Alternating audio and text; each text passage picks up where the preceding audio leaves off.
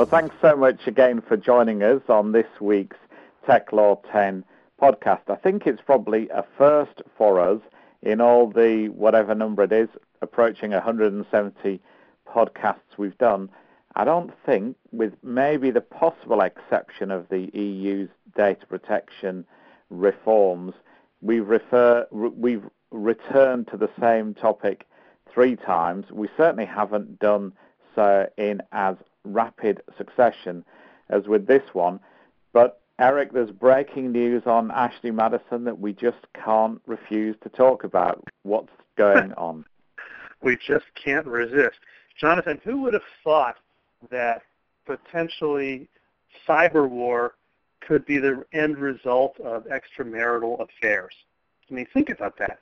You think when people go onto an internet site thinking about, um, you know, having a you know an, an endeavor with another outside of their marriage that could lead to you know international conflict. But let's explore that. Now we've heard about and we've talked about uh, the recent breach relating to the Ashley Madison site, which on its web page talks about having over 38 million anonymous users, not so anonymous anymore, for you know extramarital affairs.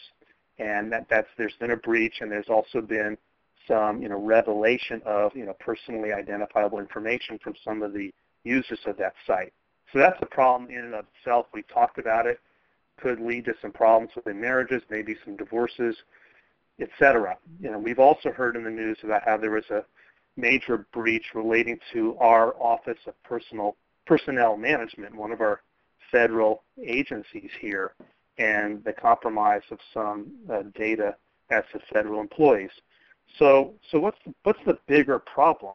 Well, the bigger problem is that um, some of the email addresses, for example, you know, were .gov, and mm-hmm. some of the identifiable information at risk relates to. And I'm talking about Ashley Madison now.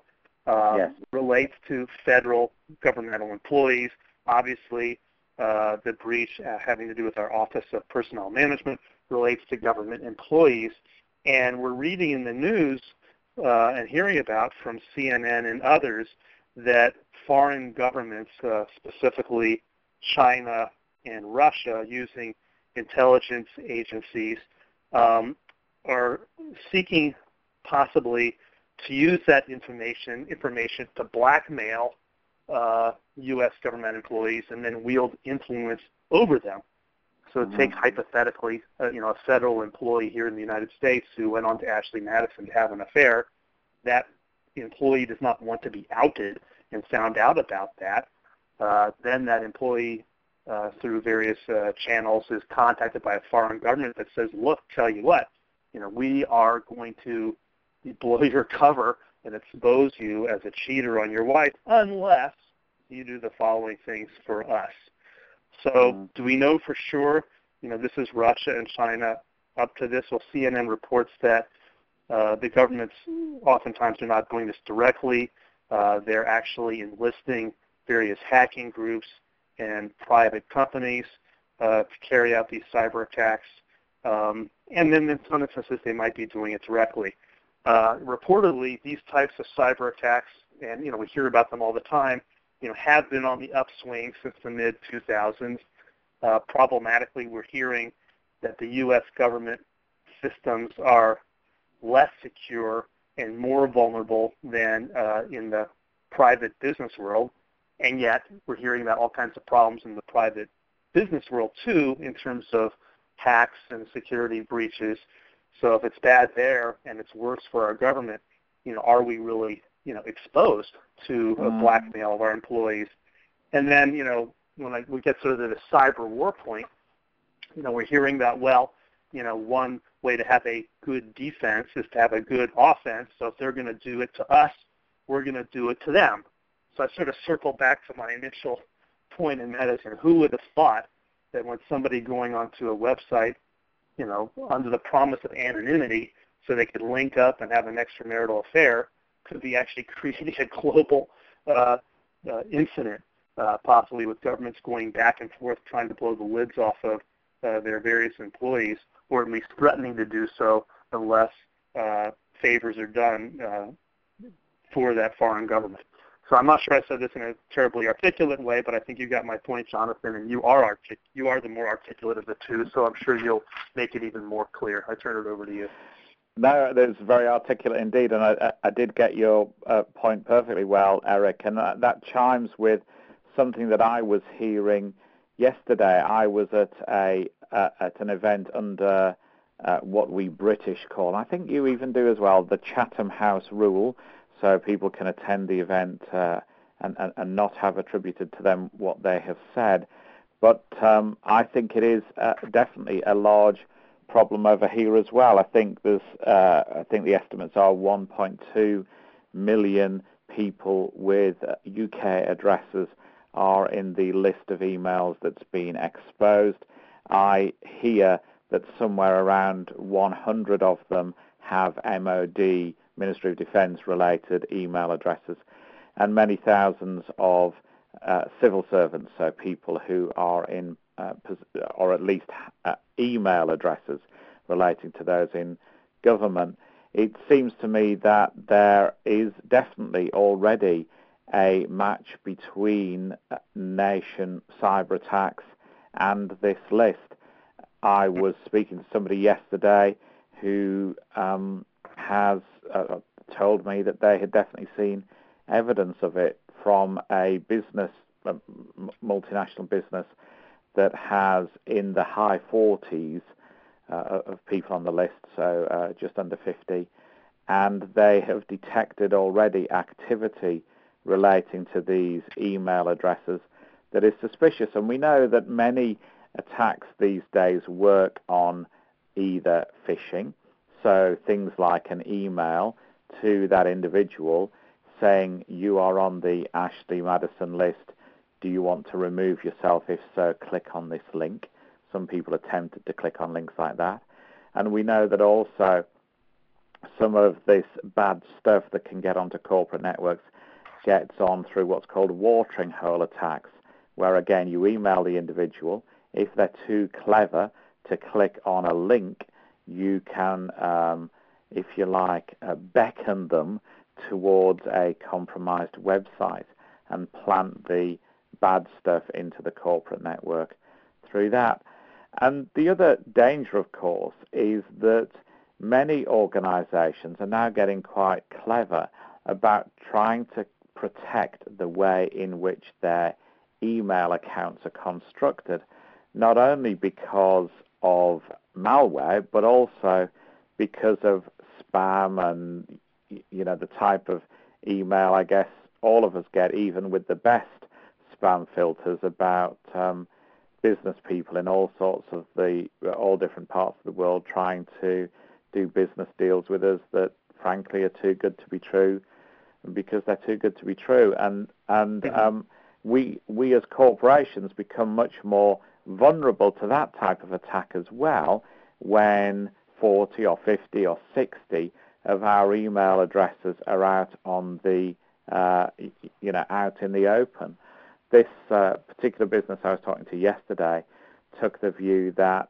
they it was such a vulnerability in their corporate system that they would have to approach the individuals concerned and talk it through with them and give them a, a little information security lesson just to reinforce the training that they were already giving them because these people were especially vulnerable. And Obviously, in Europe, that's not an exercise that's without its issues.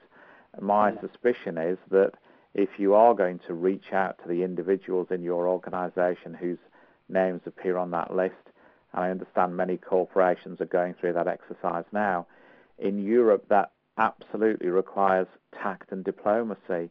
Um, data protection laws will potentially mean that you can't handle that data that well because it's likely to be, in some cases, sensitive personal data within the meaning of the data protection legislation. And the Information Commissioner, the UK data regulator, has already given a warning about the use of these uh, potentially leaked email addresses uh, and said that just because they're out in the open and public doesn't mean to say that they're not personal information Now that's a, a, sign, I think, that this is on the regulators' agenda as well, and so it needs careful handling. And of course, it's important to stress that not everybody whose email appears on the list is somebody who went out and had an affair. Um, you know, individuals have claimed that their email address was stolen, that friends did it for a prank at a um, at a you know at a, at a boys' night out. Uh, journalists have said that they signed up to see who else was on the uh, on on the list and so on and so on. Uh, hmm. so it's important to stress that that you know some people are, if you like, uh, double victims because they're victims in having their email address exposed and all the hassle and security risk that comes with that, but also victims in that in some cases their email address was used without their consent in the first place. Although um, I, am I'm not, eh, eh, you know, I'm not I'm not saying in any way that's that's the majority. My understanding is it's it, it's the minority who uh, whose email address has been compromised without their involvement. But it's a very very challenging topic, I think, and and obviously we started talking about it just as the news broke. My suspicion is that some of these employment type cases are going to go on for years. You know, if I say that I was on the Ashley Madison list uh, and, and I hadn't signed up for it, and my employer approaches me because there's extra security vulnerability and wants me to know that the employer knows that I'm on the list, presumably in six years' time, if I don't get that promotion I think I deserved, I might well blame this particular incident and the fact that my employer wouldn't believe that my email address had been compromised. So my suspicion is these cases are going to still be unraveling for five, six, seven years. Maybe that's a pessimistic view, but we've talked about this um, topic three times. My bet is we're going to be back to it b- before uh, before long, Eric. I, I, I'm I'm cynical like you are, and whether someone went on the site to actually seek out and then actually had an affair, whether somebody was just curious and thought about having an affair but ultimately did not and they were just shopping around, or whether somebody actually had some different motive like a journalist or was put on the list by somebody else and they didn't know about it. Nevertheless, once on that list, um, there are a whole host of problems in terms of uh, you know pressure being brought to bear, uh, potential blackmail, extortion. As you say, there can be further privacy issues, even if it's out in the wild. There can be employment issues, and we're going to be seeing this spin out for quite a while. And and just to keep in mind, Jonathan, this is just one major example. I mean, this is just the Ashley Madison site we're talking about, mm-hmm. even though I did talk about the OPM breach, the Office of Personnel Management. Uh, but this is just one, and this is not going to be isolated. This one has quite a lot of notoriety just because, you know, the subject matter. It's a website about having extramarital affairs, which is extremely controversial to some and uh, potentially harmful to the people revealed. But you know, privacy is privacy, and we're going to see this, and we have been seeing this coming up with other sites. So this is why we've we've come back to this issue. It is important, um, and it just it boggles the mind to think that this could actually have such an international flavor between uh, governments that are at odds and using this to their advantage, which is where we started with this particular podcast. So thank you for mm-hmm. joining us for this this Tech Law 10. Um, my name's Eric Sinrod. As you know, we've been doing this for, as Jonathan said, perhaps about 170 podcasts. I don't know the precise number for this one. Uh, you can reach me at ejsinrod at duanemorris.com. You can find us on Facebook, Twitter, and LinkedIn and other places. Um, and please uh, continue to dialogue with us about ideas for future podcasts. And now I turn it back to my colleague across the pond, the Honorable Jonathan Armstrong, to close it out.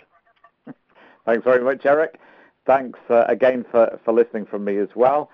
Um, it's uh, always uh, very, very good to have your comments. We've got a, a, LinkedIn page that you can post those on or let us know. I'm Jonathan Armstrong, which is jonathan.armstrong at corderycompliance.com. uh, an email address I'm hoping won't be appearing on a database like this anytime soon. All that remains, all, all that remains is to thank you for listening, and we'll speak to you again soon. Take care. Cheers.